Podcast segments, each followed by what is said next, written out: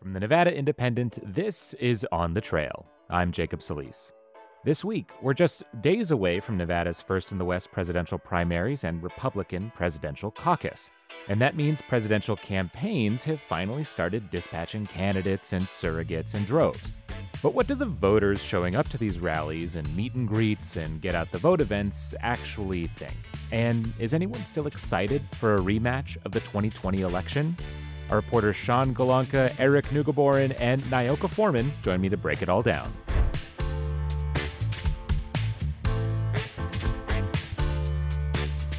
Sean, Eric, Naoka, thanks for joining me. Thanks, Jacob. Thanks for having us. Thanks for having me, Jacob.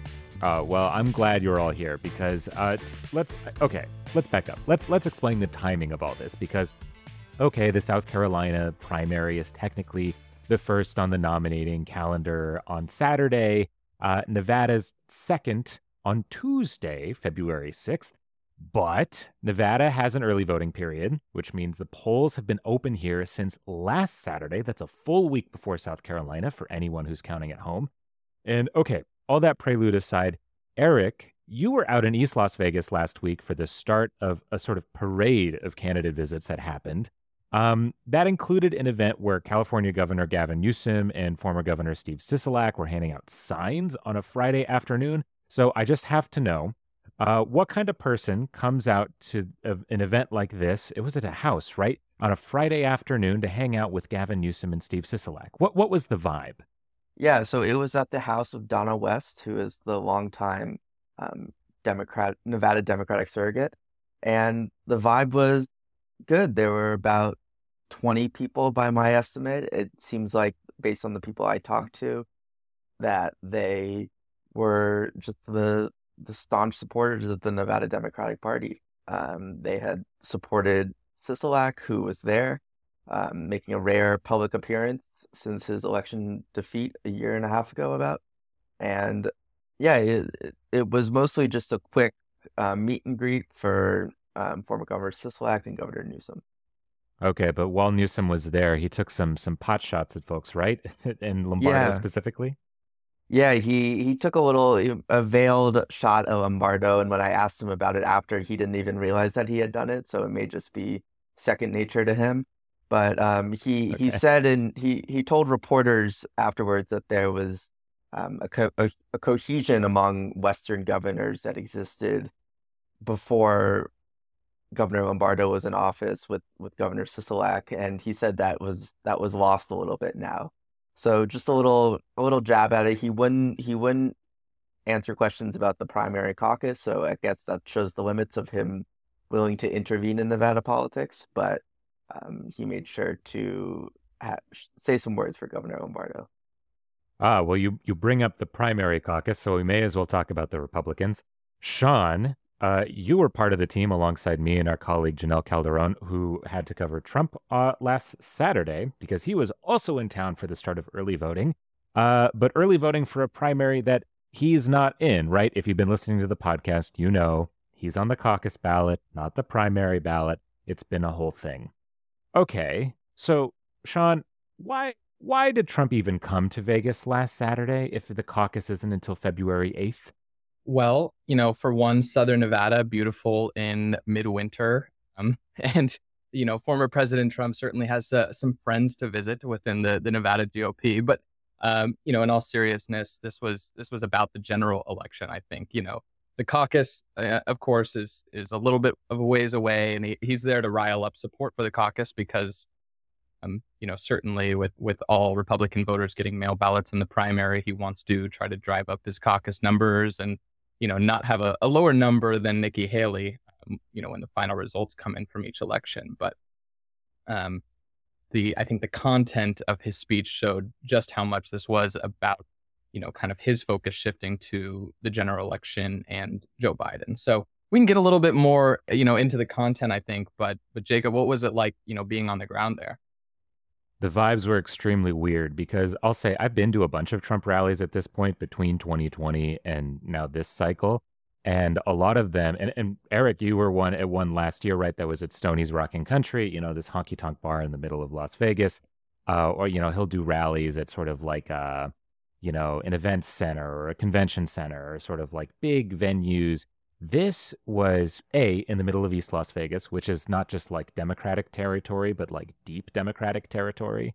Um, and it was at like an intramural soccer field that was just like on AstroTurf, and everyone was just standing there for hours. At one point, they started playing the uh, Phantom of the Opera music, and it was like everyone was dissociating because they had been there for so long that no one realized it was happening until about three minutes into the song. Like they were, the crescendos were happening. Then they switched it to Elvis. They sort of realized their mistake. Um, just very strange. Um, and then even Trump's speech, sort of like he went on, and Sean, you were watching it. The he he talked for about five minutes about mental aptitude tests, but not even like bashing Joe Biden, which he did do. Um, but he just sort of talked about how well he would do on a mental aptitude test, and then talked about the specifics of this mental and aptitude test how, that he how took. well, yeah, how well he did on one mental aptitude test that he took years ago, and he was like recalling some uh, lengthy mental math question from the test, and um, how he had to like recall words that they gave him at the start of the test and repeat them back at the end of the test. Um, it, it was hard yeah. to make sense of. It was something to behold. But the voters there, I mean, they love it, right? They love Trump. They're there for Trump. Uh, voters that Jannelle and I talked to. I mean, um, you know, one woman told Jannelle that, you know, if Trump were dead, because she said Trump would, all right, no, actually, hold on. You know, maybe maybe I'll phrase it this way. Yeah, she said if Trump were dead, she'd still vote for him, which I think evokes right in Nevada. If anyone remembers, Dennis Hof ran for assembly, won the primary, died, and then won the general election. Um, it's hard not to a comparison in Nevada. But we will return to Trump in a moment because he was in East Las Vegas at the same time, Naoka, that Kamala Harris was in East Las Vegas. But you were following around as she went on this sort of tour of like parts of downtown, parts of East Las, parts of East Las Vegas. So, where did she go, and what was she doing? Right, because this wasn't like voters, right, coming out to see her at these things. Correct. Um, she started her day, um, from what I know, at the Chef Jeff Project, um, which is in North Las Vegas, close to, to East Las Vegas, um, kind of like in that area, Las Vegas Boulevard and Pecos. Um, and it wasn't a place for voters, it was more so a space to talk about small business ownership and what the SBA is doing to help people attain business ownership. And the SBA is Small Business Administration, right? Right, the Small Business Administration. Um, they're working on ensuring that formerly incarcerated people would not have to divulge that they have criminal histories. Um, that policy isn't out yet, but that's something that they're proposing. Oh, well, so you so you talk to people. So they they were at the Chef Jeff project for like what they do right there, uh, and then Kamala Harris arrives, and so I guess these people are just vibing. The vice president arrives. What do they have to say about the vice president showing up? Um, well, I talked to the culinary assistants and I was speaking with them about the election. Are they um, inspired? And most of them were saying, you know, they're not engaged in politics. It's not something that they're interested in. So they were excited to serve the VP and they were, um, some were nervous, some were felt very prepared to, um, and actually they didn't serve her. They just showed her the food that they cooked. Um, so they were I'm not sure. I think that they were happy to serve her, but not in a political way. It wasn't it wasn't because she aligned with their politics. Right. Like it's not this is not like a voter engagement thing. It's more of a like, oh, that's the vice president thing. Correct. Okay, gotcha. Well, okay. After that, uh, Eric, you were at an actual political rally that the vice president was at um, but I know that it was quite brief. So I guess how long did Harris actually speak for and what did she say? Yeah, she talked for, I think my count, about 16 or 17 minutes, um, which was about two hours, two and a half hours um, after the reporters had to get there. So we were hanging around. There was there was a lot of fanfare before. There was uh, a mariachi band, uh, a local dance team, um, but going back to Vice President Harris's speech, it was kind of just the usual hit. Uh, she took some shots at Donald Trump, uh, saying one time that he does it all for himself and he isn't actually looking out for Americans. Um, beyond that, it was it was just running running through the list of the accomplishments of the Biden administration. Um, again, not really. I don't think there was even one mention of the Nevada primary. It was all eyes toward November, which seems like is just the common trend in this campaign because the results of the primary and the caucus and the presumptive nominees for both major parties are all but decided at this point. Um, so it was it was an interesting just um, peek into what the the Biden campaign is thinking at this point in the race. Okay, well, I want to follow up on the voters and how they were feeling because at this event in particular, some of you may have seen on social media there was a clip of a couple of people uh, wearing hijabs who were not allowed into the Harris event. This got blown up by the sort of, we'll call them the ceasefire left, um, that have been displeased with the Biden Harris administration, specifically over their stance in Israel. Uh, the Biden campaign pushed back on this and basically said these two people were protesters and would have dis- disrupted the event. They implied that they were also disrupting a uh, Jackie Rosen event that happened a while ago. So, not sort of getting into the specifics of that, but using that, I guess, as a frame to say the party has had, I think, a bit of a uh, friction, specifically with young voters who are more left leaning inside that sort of big Democratic tent. Did you notice any of that at this event? I guess what were the kinds of people showing up to this Kamala thing? Yeah, it, it's interesting because a lot of there were there were some young people, of course, um, but by and large, it was mostly like an older crowd, um, adults who have children. People brought their children there, um, and everyone I talked to um, was at least in their forties. Um, so it, it, represents an interesting, I think, like generational divide, um, and it kind of goes back to what um, Naoka had seen at the Chef Jeff event because there were some young younger voters there who she spoke with um, that were just like apathetic about the current state of politics, whereas the the people I spoke with at the Trump rally were very uh, I don't want to say catastrophizing, but they really stressed the importance of the election and um, viewed it as very high stakes. Uh, whereas um, some some other people aren't as enthusiastic about the candidates and the election as a whole. Yeah, always remember every election is the most important election of your life. Now, I'll, I'll ask you this, uh, Sean, because I'll say when I was at the Trump rally, uh, like like Eric said, a lot of folks were older. I mean, at some point, someone passed out, right, from having stood there um, for so long. Um, and even in East Las Vegas, right, which I think is something like it's it's at least majority Hispanic, if not over sixty percent Hispanic. Um, a lot of white faces in that crowd. I'm going to be real. Um, so a lot of folks that we talked to uh, were like like Eric said. I think maybe catastrophizing is a very specific word, but certainly there's a level of doomerism in the sort of uh, parlance of our times that uh, everything is bad and everything is terrible, and very specifically, immigration is bad. And Sean, Trump really homed in on this. And to what degree do you think that the the message from Im, on immigration specifically is coming from the top down here? That sort of Trump is dictating to the voters sort of what the level of concern ought to be because i think maybe a month ago we were really concerned about the economy and that that seems to be uh, less so yeah i think you know certainly he sensed that this is is not a winning issue for joe biden i mean republicans i think in, in recent years certainly have tended to perform better on the immigration issue.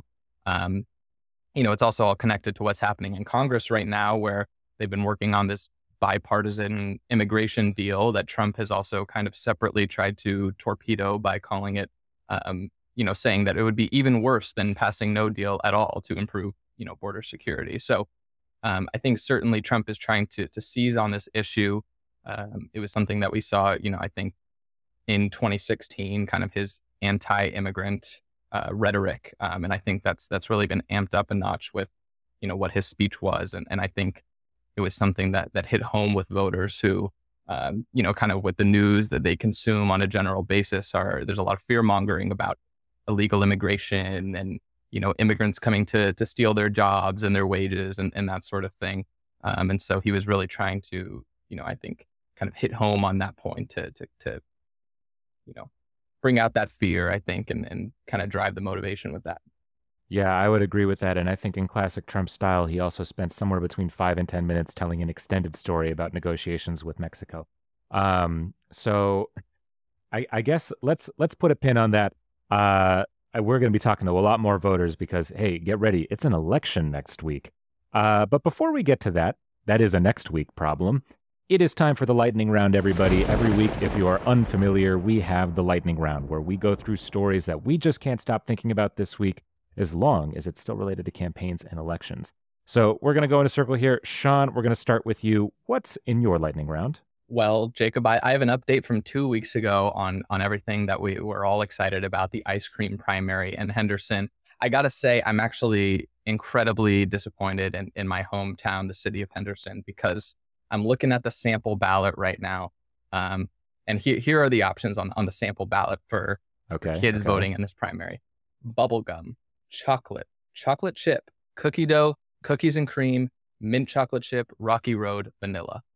Um, so no, none of these candidates option, no write-in option. Um, I think Cherry Garcia might have missed the filing deadline.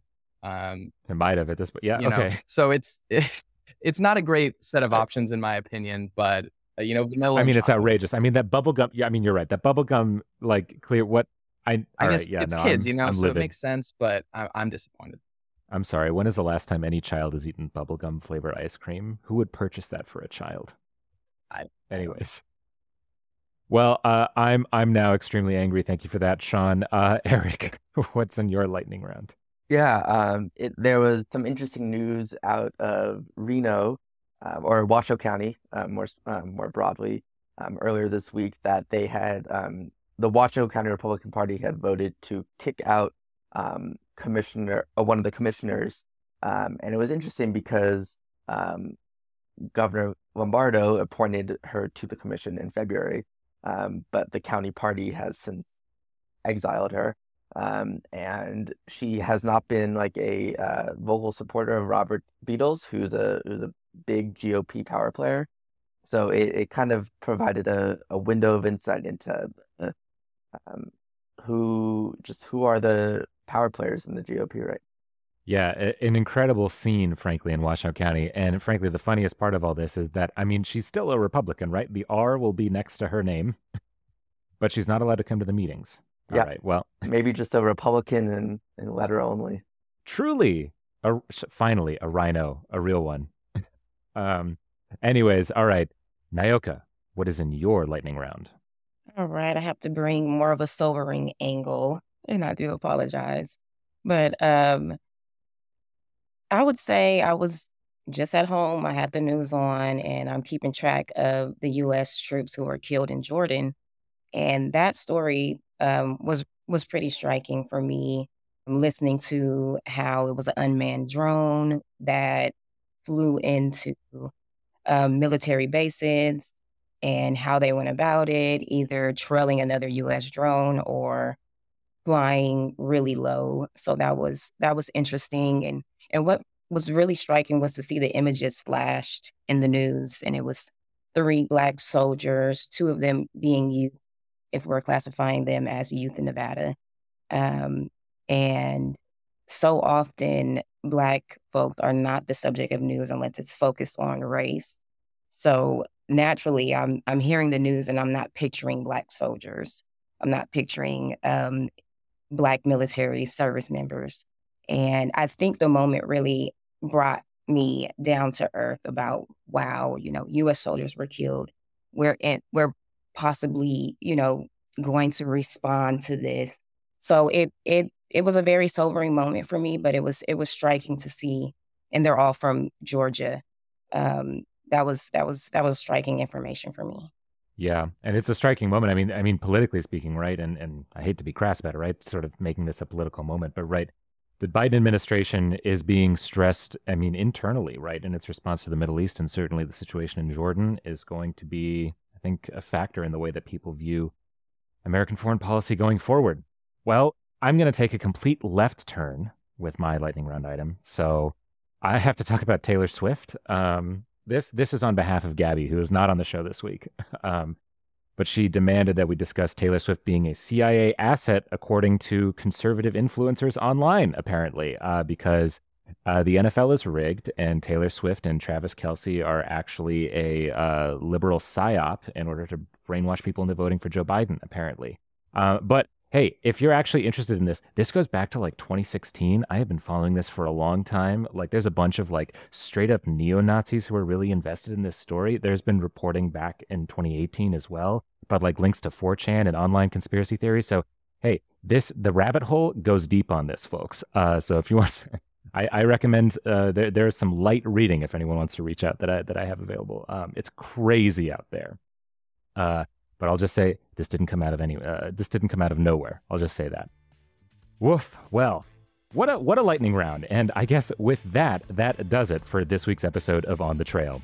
Our show is produced and edited by Joey Lovato with additional help from Michelle Rindels and Kristen Leonard. And uh, there is a special election week programming that we have today. We are going to have two new episodes of On the Trail next week. We're going to have fresh reactions from the primary election results in your podcast feed on Wednesday and we're going to do a live q&a on youtube that's going to stream on friday. We're going to have more details for you next week but if you want to send in your questions ahead of time you can email us at elections at thenvindy.com that's elections at t-h-e-n-v-i-n-d-y.com and if you've got even more burning questions, our DC correspondent and on the trail regular Gabby Birenbaum will be doing a Reddit Ask Me Anything on the Nevada Politics subreddit on Wednesday. So, if you've got those burning questions about how Biden or Congress or the courts are going to affect Nevada, head to r slash Nevada Politics on Wednesday, February 7th. From the Nevada Independent, I'm Jacob Solis. We'll see you next week.